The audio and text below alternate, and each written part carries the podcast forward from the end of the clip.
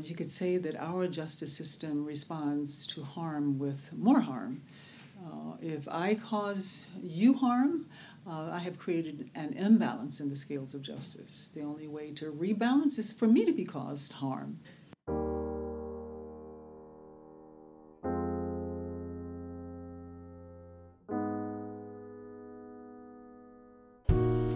Welcome to Voir conversations from the Criminal Justice Policy Program at Harvard Law School. I'm Skylar Dom, and this week I talked with Fania Davis, a lifelong civil rights activist and former civil rights attorney who then discovered the power of restorative justice. She is the founder of Restorative Justice for Oakland Youth, and she came to campus to talk about the paradigm shift that restorative justice requires and the transformative potential it could have. I started off our conversation just asking for a basic definition of what restorative justice is. Okay.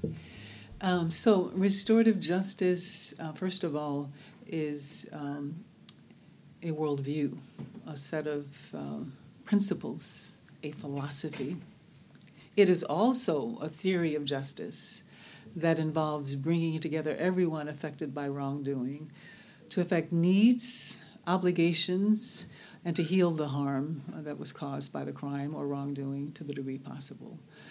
Um, so it's important to understand that it's more than a conflict resolution method. Many people think of restorative justice as just that. Many people think of restorative justice as another form of alternative dispute resolution, uh, of which we've seen many uh, cropping up over the last decades uh, out of the born out of the frustration of uh, people with the dysfunction of our criminal justice system, whether it's community service or uh, mediation or arbitration. Uh, those are important uh, developments and alternatives um, to the adversarial justice system, but they differ from restorative justice in that restorative justice actually uh, challenges the um, fundamental assumptions in the dominant discourse about justice. How so? It, what would be the assumptions that it challenges and how? So, uh, our justice system sees um, crime as violation of uh, laws. Restorative justice sees crime as violations of relationships. Um, restorative justice cares about broken lives. Our justice, our justice system cares more about broken laws. Um, and generally, uh, you could say that our justice system responds to harm with more harm. If I cause you harm, uh, I have created an imbalance in the scales of justice. The only way to rebalance is for me to be caused harm. Um, there's a reproduction of harm. Restorative justice seeks to uh, uh, heal, it seeks to break those cycles of harm. Because we know that when people are harmed, if they're not healed from that harm, they're likely to go on right. and either harm themselves or harm others. So, our retributive justice system sets into motion, you could say, an, an endless cycle of harm. Restorative justice seeks to uh, interrupt those cycles of harm and actually uh, uh, set off cycles of healing. So we say that if harm people harm other people, then heal people will heal other people. Mm.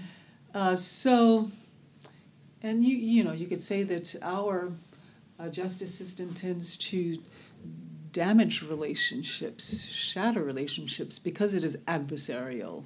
Restorative justice, above all, wants to heal relationships and repair damage to relationships. So, those are just some of the ways in which you could say that uh, restorative justice invites a paradigm shift in the way that we think about and do justice. And you talked earlier about the questions that restorative justice asks. And you could say that our justice system asks what law was broken, who broke it, what punishment is deserved. Our whole criminal justice system can be summed up in that way. What mm-hmm. law was broken, who broke it, and what punishment is, is deserved. Restorative justice asks who was harmed, and what are the needs and responsibilities or obligations uh, of those affected by the harm, and how do all affected by the harm come together to address those needs and obligations and to heal the harm as much as possible? Those are the three questions that restorative justice asks. So that's at a very theoretical level or sort of mission based level. Um, how does that translate on the ground in your practice? I'm sure restorative justice looks different in different contexts, but can you describe what it looks like on the ground in, in your work? Sure. In the criminal justice context, I'll give you both uh, uh, a criminal justice uh, example and a school discipline example. Uh, in the criminal justice system, say a young man um, commits arson. This is based on a real case. Um, and it's the favorite ice cream parlor uh, that's uh, the target of his act.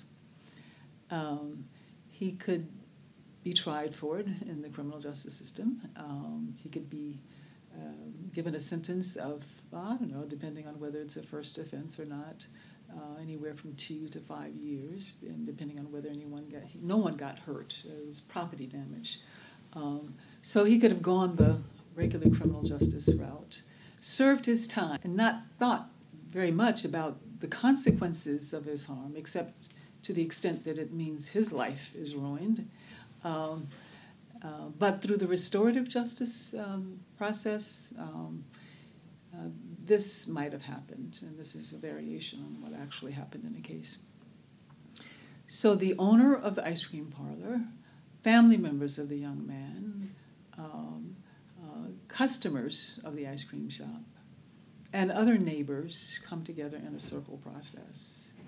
And there's a whole protocol that's followed uh, in these circles uh, to create a sense of community, of deep connection, even across uh, uh, differences created by this grievous harm that has been caused. So there are relationship building exercises, there are trust building exercises before we even get to a hmm. discussion of the actual harm that occurs. But we definitely uh, talk about the harm. The young man gets to hear from the neighbors, from the uh, longtime customers, from the owner, you know, how what you did hurt me, how it impacted me, the human consequences of what you did. He gets to hear that, you know, just in a close encounter with the persons uh, that he caused harm. And they, the others in the circle, may get to, to, hear some of his story, you know, how he was abandoned by his parents and he was taken in by multiple foster families who abused him. And, and that will create some empathy um, um, in the hearts of those who were harmed. And mm-hmm. in hearing their stories about how they harmed him, he will uh, feel more empathetic. And then they will come to a point where they all decide what they need to do to repair. They will address needs, responsibilities, and come up with a plan to repair the harm to the degree possible. And in this particular case, what happened was that they decided that the young man would serve 200 hours, or maybe it was more, um, perhaps you know more like 400, in the local hospital's burn ward, changing the bandages of people who had received very severe burns. Mm. That um, is a very transformative um, uh, plan, you know, to heal the harm. Uh, he's going to come out of that process a changed person out of the circle first of all and then out of you know spending these hundreds of hours with people who um, were burned um, he'll come out a new person. Uh, so that's an example in the criminal justice system. Uh, it would have been very formulaic had it gone before a judge you know um, and did the sorry to interrupt. Mm-hmm. does the judge um, when they come up with that uh, if the judge approves steps. of it. So the judge has to approve, and if he is that a, a, an agreement that they come to sort of mutually, they all come. What happens if one party there says like that's not no, I don't that doesn't work for me. Um, what happens in circles is that we make decisions based on consensus. That's one okay. of the five elements of the circle process.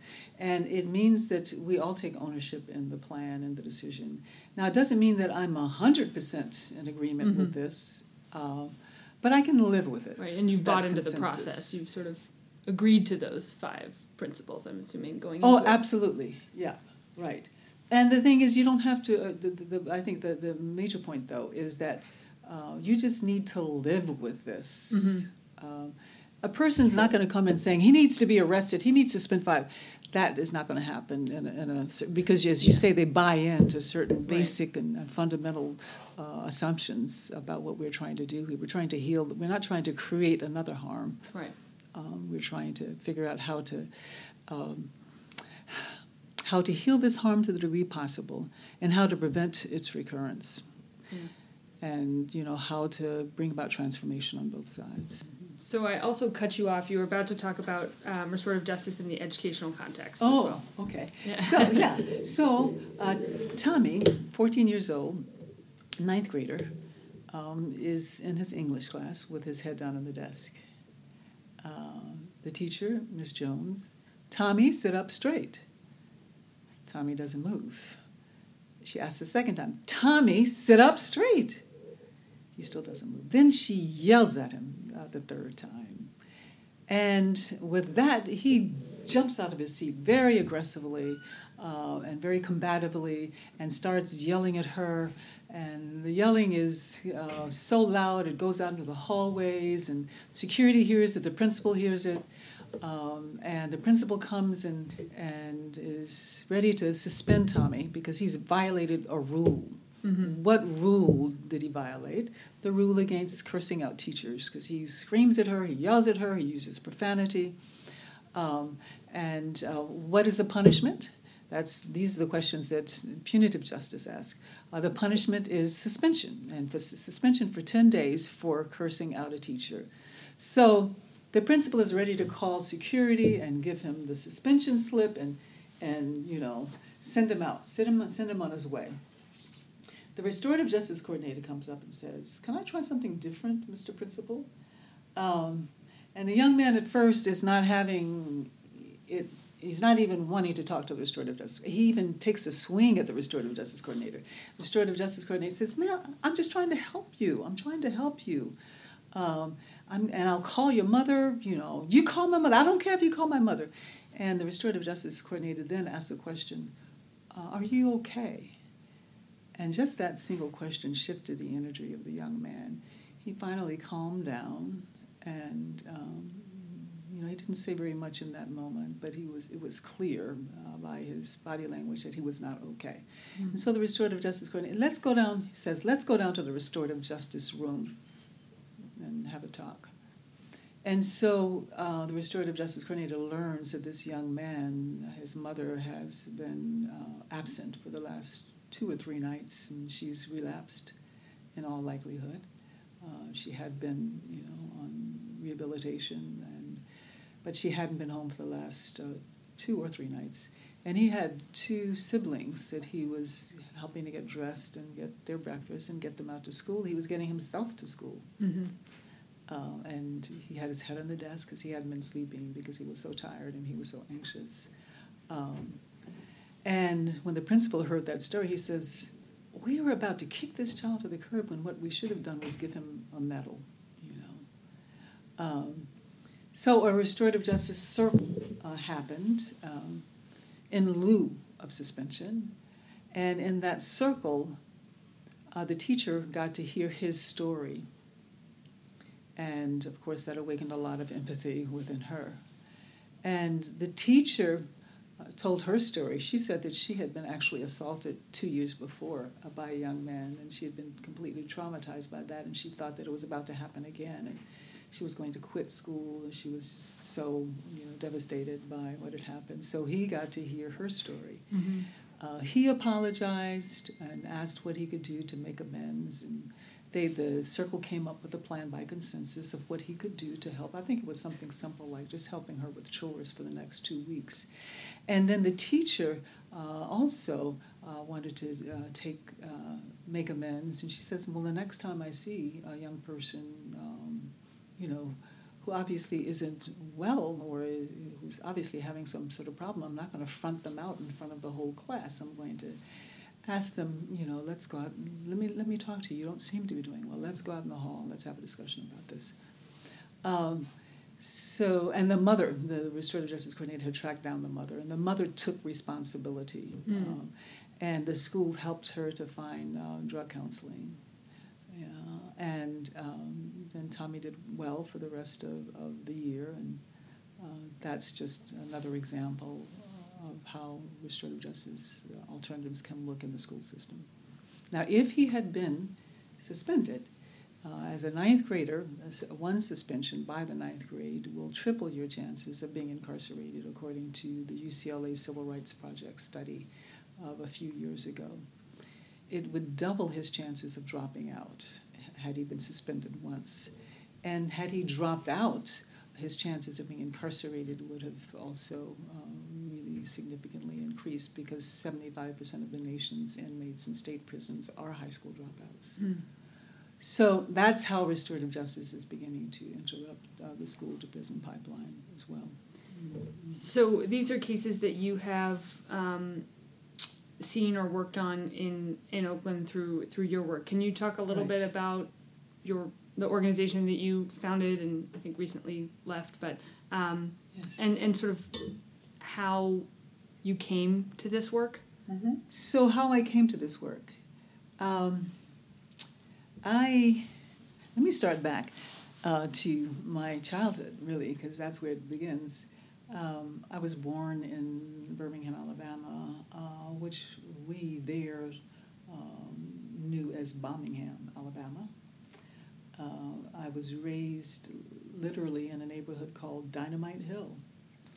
And of course, this refers to the racial terrorism that was pervasive um, and, and during that time. That's in the the 50s, 50s and 60s, uh, in, in Birmingham, Alabama. Um, my, my city was called Bombingham uh, because of the frequency of bombings that targeted uh, civil rights activists, um, homes, and churches.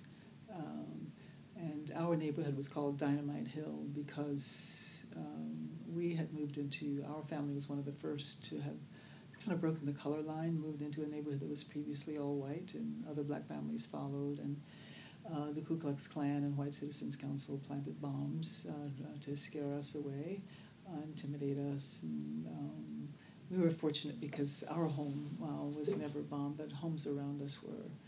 My father uh, was part of an armed patrol of uh, other fathers in the neighborhood who would spend their nights awake uh, just on the lookout uh, for terrorists who may have been lurking. Um, um, and, um, you know, many people know about a few bombings that happened in Birmingham, right, yeah. but they were happening all the time. And of course, the one that's the most famous is the September 15, 1963 Birmingham Civil Rights, uh, I mean, sorry, Birmingham uh, Sunday School bombing, September 15, 1963. I lost two very close friends in that bombing. I'm sorry. Uh, yeah, one was uh, Cynthia Wesley, who lived just a few houses away from me, and the other was a close family friend, uh, Carole Robertson. And these events, uh, especially the latter event, uh, um, created in me this sort of mm, irresistible uh, urge to be an agent for social transformation and it sort of put me on a, a path as a warrior for justice. Um, and I'm still on that path in many ways, um, 70 years, well, well, 60, 60 or so years later. Um, so I left the South, became involved in almost every major movement of my time the Black Power movement, the Black Panther movement, the women's movement, the anti war movement, the anti apartheid movement, the anti imperialist movement, and it goes on and on. Mm-hmm. And I also became a civil rights trial lawyer. Um, um, when we were working with the Black Panther Party, my then husband was almost killed because police invaded our home. Um, and then my sister, Angela Davis, was um, um, brought up on politically motivated charges of capital murder and um, kidnapping and conspiracy. And I traveled all over the world speaking on her behalf. Uh, there was a massive international movement uh, which was successful in freeing her. Uh, but I got to know some very good uh, criminal defense lawyers uh, through her case, and they inspired me to go to law school. So I went to law school and um, became a civil rights trial lawyer and did that for 25 or so years. And, um, and then around that time, I started to feel out of balance. I literally became ill, and uh, I knew intuitively that I was being asked to bring more healing and creative and uh, spiritual energies into my life. Because as a trial lawyer and as an activist, I was required to cultivate these hyper masculinist, hyper rational, and hyper aggressive qualities, Yeah. uh, which I knew that that wasn't really me. Um, yet I was being that person because I was required to. Uh, um, and so um, I knew that that was what was making me sick, basically. So I shut down my law office, and synchronistically, I found a PhD program that allowed me to study healing um, or to study with African traditional healers, especially one in particular in South Africa. And so I came back home, I finished the PhD degree, and tried to do, wanted to do this more healing work. I didn't want to go back into the practice of adversarial law again but I couldn't find any uh, any remunerative work, and I had those student loans to pay. So, Turns out remuneration is important. yep, and so kicking and screaming, I went back into the practice of law. But the good thing is that shortly thereafter, I learned about restorative justice because a lawyers' organization invited me to a conference. Um, and once I found out about restorative justice, this justice that heals harm instead of replicating it, this justice that seeks to heal damaged relationships instead of damaging them further, this justice that cares more about broken lives and relationships than about broken laws. Uh, it was an epiphany for me, this, uh, and I felt for the first time that the lawyer, the healer, and the warrior in me could be one. yeah. Yeah. Can you talk about where you could see restorative justice moving in and um, replacing the traditional model and where it might not work? Yeah, yeah. Okay, starting with the latter question first. Um, first, the person causing harm needs to take responsibility as a prerequisite for a restorative justice process. We do not want a person who has been harmed to come into a circle uh, facing the person that's harmed them, only to be reharmed, only to be harmed again. So, in the criminal context, the, the future defense attorney in me is like, dur, dur, dur, dur, dur. Um, Yeah. So, does does this sort of have to happen after?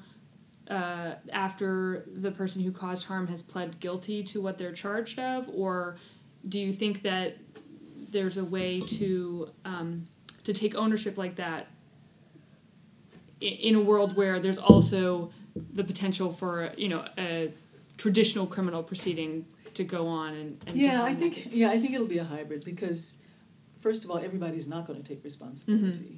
Um, at least at the you know initial stages of the judicial process, and those cases would not be uh, suitable for restorative justice. Mhm. The persons who were innocent uh, as charged, they need to go through a trial process, an adversarial. That's what we have, and that's what they would need to go to to vindicate themselves.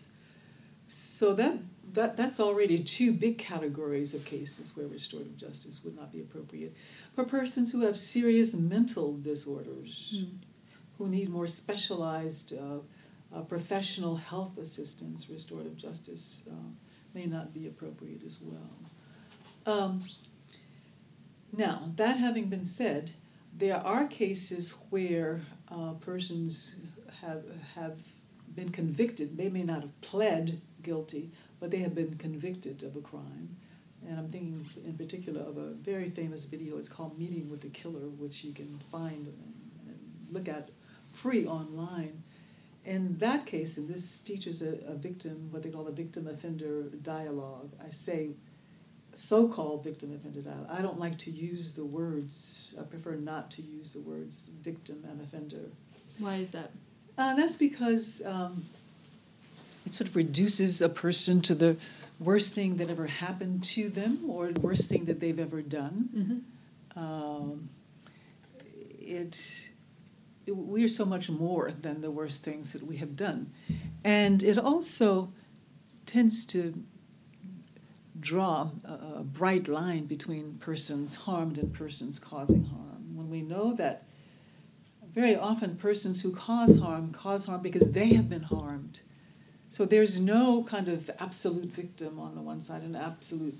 So for those reasons, and it's also about kind of dispensing with this binary way of perceiving the world.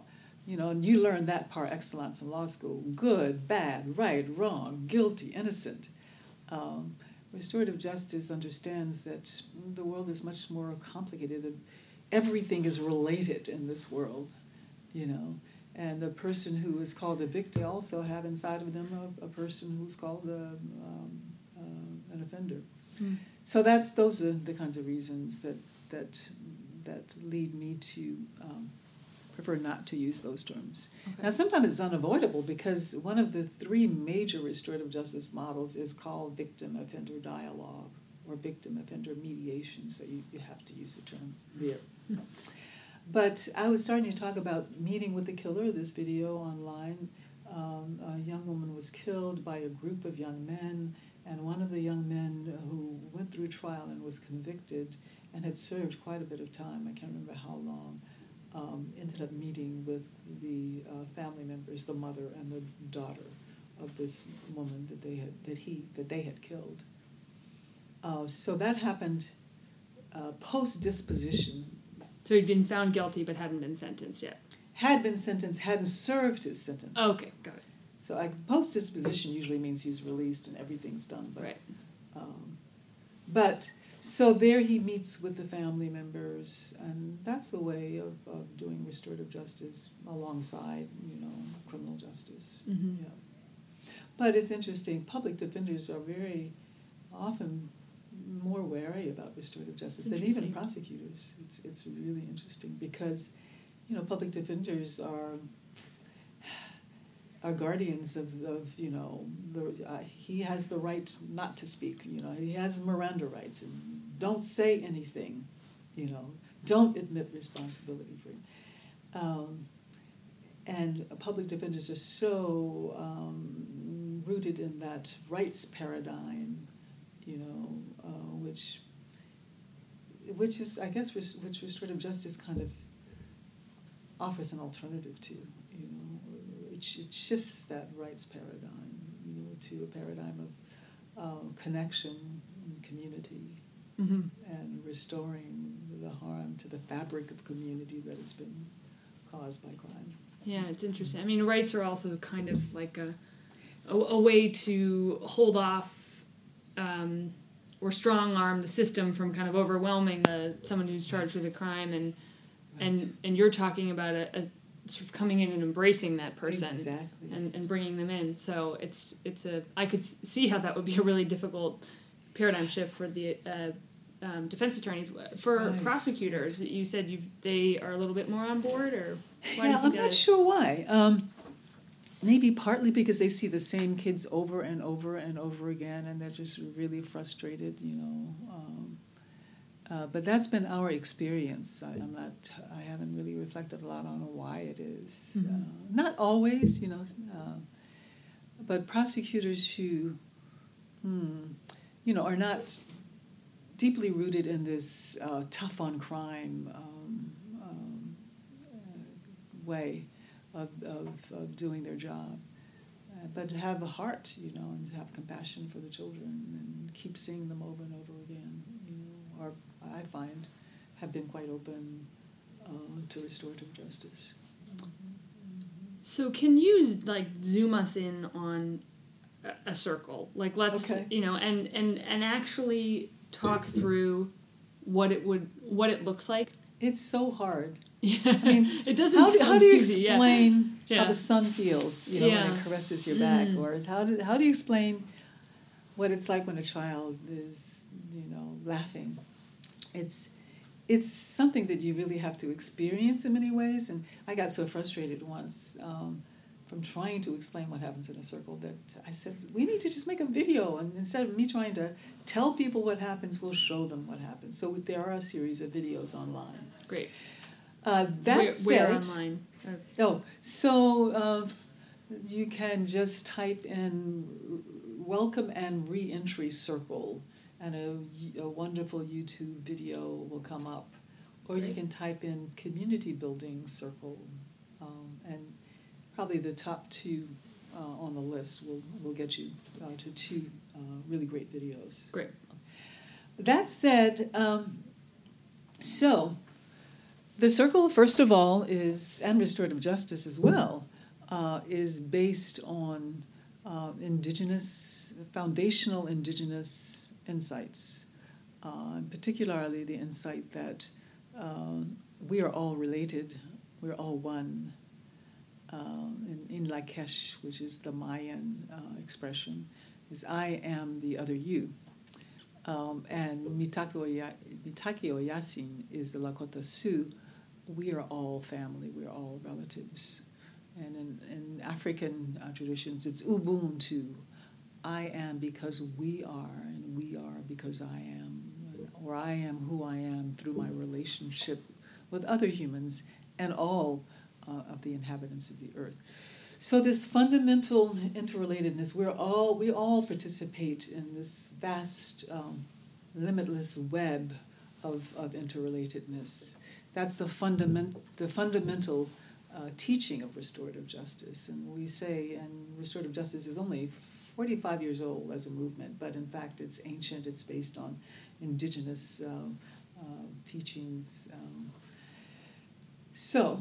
Um, when we move into a circle process, we experience a sense of connectedness if it's well facilitated, uh, even even across seemingly unbridgeable difference, uh, whether the difference is due to harm that's been caused, or the difference is due to race or gender or gender expression or age.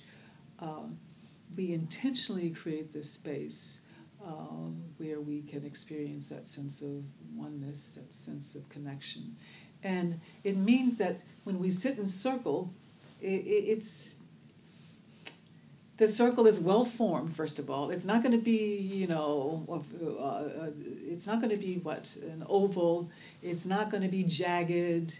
You know, we're not going to have a big opening. We have a, as much as possible a beautiful geometric uh, circle, and we don't have tables or any furniture separating us. That's really, really important um, because that those are barriers. We want to remove all barriers, whether they are metaphorical barriers or physical barriers. Um, and uh, we use a talking piece. Um, and the talking piece can be any item of significance. Whoever's holding the talking piece is the only one that gets to talk, and they get to talk with respect and from the heart. Everybody else gets to listen. So it's deep talking and deep listening. Even people who normally don't like to speak in front of groups come alive, you know, in these spaces, and the talking piece really helps with that. I mean, you can also pass. There's no coercion in restorative justice. And we, that's one element, um, the talking piece. Um, ceremony is another element. Uh, we start, we bookend with ceremony, we start with the ceremony, we end with the ceremony.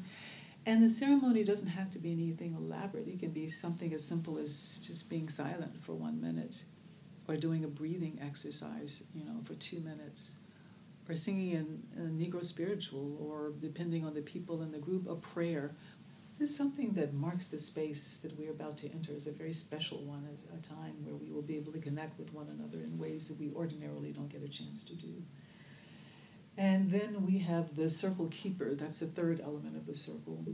The circle keeper um, doesn't run the circle, but creates a space where the circle can run itself. The circle keeper is not like a Western style facilitator who comes in with her agenda and scratches everything out and has very specific outcomes for the meeting. Uh, no, the circle keeper creates a space where everyone feels safe, everyone feels able to access their best selves and their wisdom um, and their voice.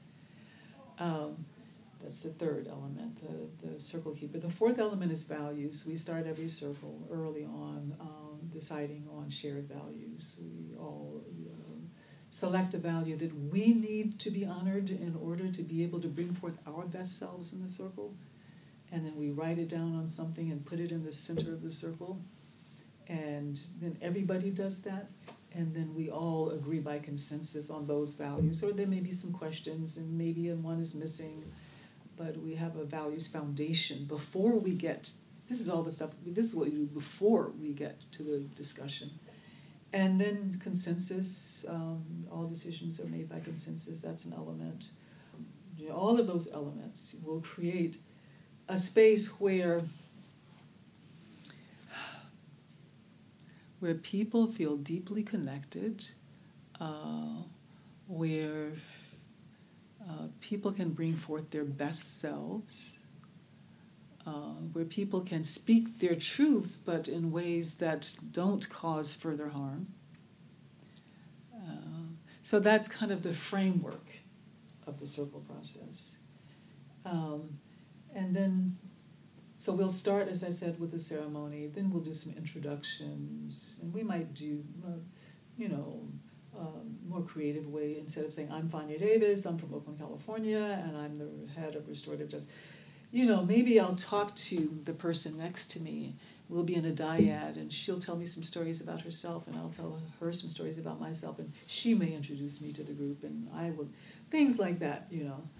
Uh, things that are fun, that um, involve interactivity and participation. Uh, then we might do some trust building exercises or icebreakers. You know, they may be games uh, to get people loose and completely grounded. Um, then we'll do the values. Um, and we often will share stories with our values. Like my grandmother taught me the value of perseverance. Um, and um, she herself told me the story of how she ran away from home at the age of 14 because there was no high school um, uh, in her small town, and she was so devoted to uh, education that she left her foster family, ran away at the age of, of 14, just so that she could get her education. And so that's um, that had a profound impact on my life as a child, and so my value is perseverance. So everybody may share stories from their lives in connection with the values exercise. And there are usually other storytelling around so that we feel connected. Teachers have told us when they do these circles that I've worked with I've worked with my coworker Jane for uh, 10 years, and I've learned more about her in these last two hours than I did in those entire 10 years. So we create an, an intentional space where we um, through storytelling, through games, uh, through trust building exercises, feel deeply connected. And then we move on. We spend half the meeting mm. really on connecting with one another, getting to know one another, and developing trust. Uh, and then it's so much easier when we get to the difficult issue that brought us together in the first place. Yeah. And then we end, you know, we discuss the issue and we come up with a plan and we end with a ceremony. We bookend with another ceremony. I have two more questions because I, I know we're butting up on time. The first is Has there been any um, attempt to sort of study the effects of restorative justice or, or what the outcomes are for a community when, when restorative justice replaces the sort of traditional model of justice? Absolutely. I think restorative justice has been studied even more than criminal justice. Uh, there are lots of studies out there. Um, one that I would recommend is called Restorative Justice The Evidence, uh, Sherman and Strang.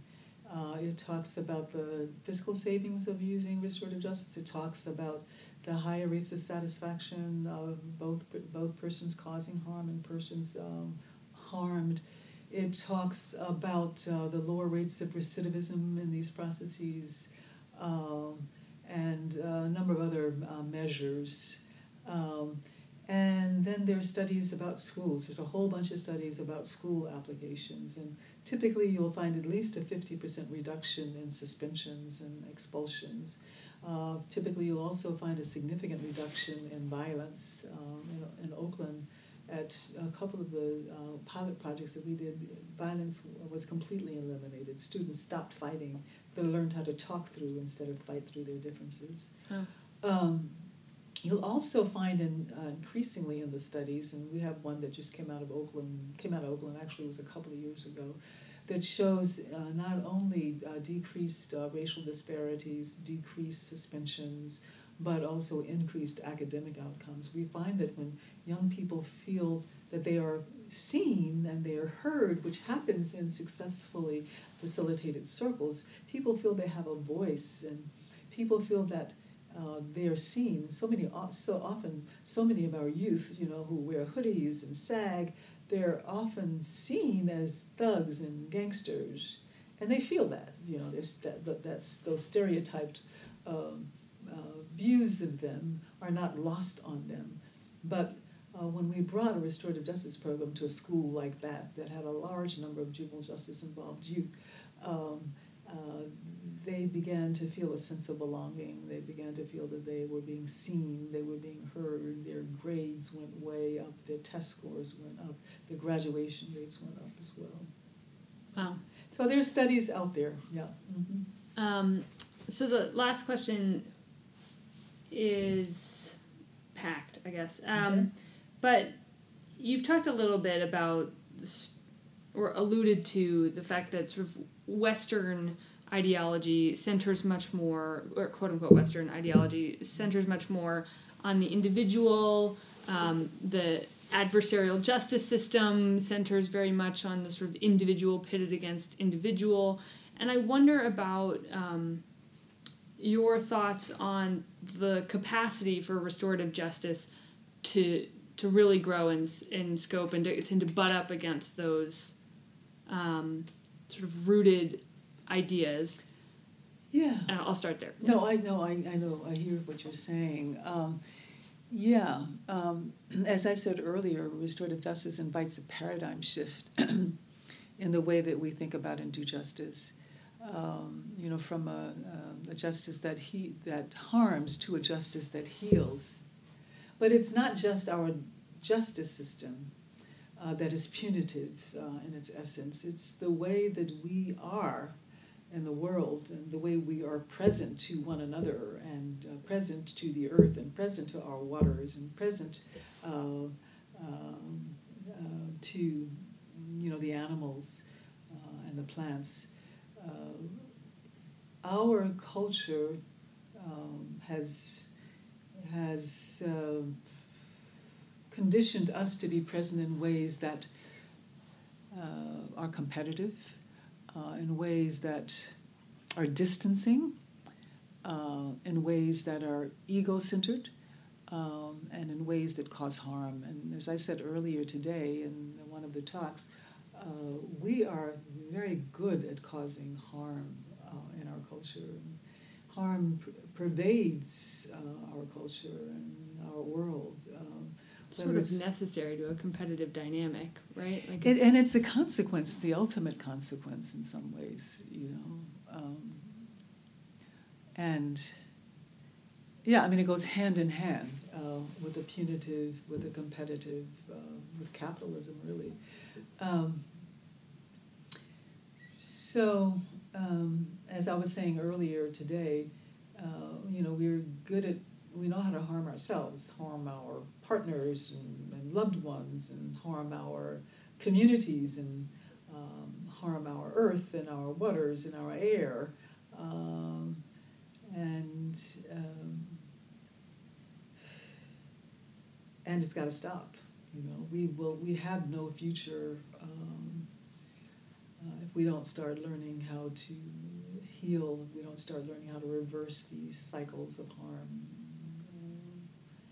and restorative justice offers us tools to do that. And for me, so it's not just a theory of justice, it's really, it invites us to be present to one another in ways that bring healing and wholeness instead of in ways that bring um, separation and devastation and discord. Um, and I think that uh, restorative justice uh, can be uh, a beacon that lights our way into perilous future. Uh, in that sense, it offers tools for us to uh, be healers, no matter you know what our vocation and what our profession.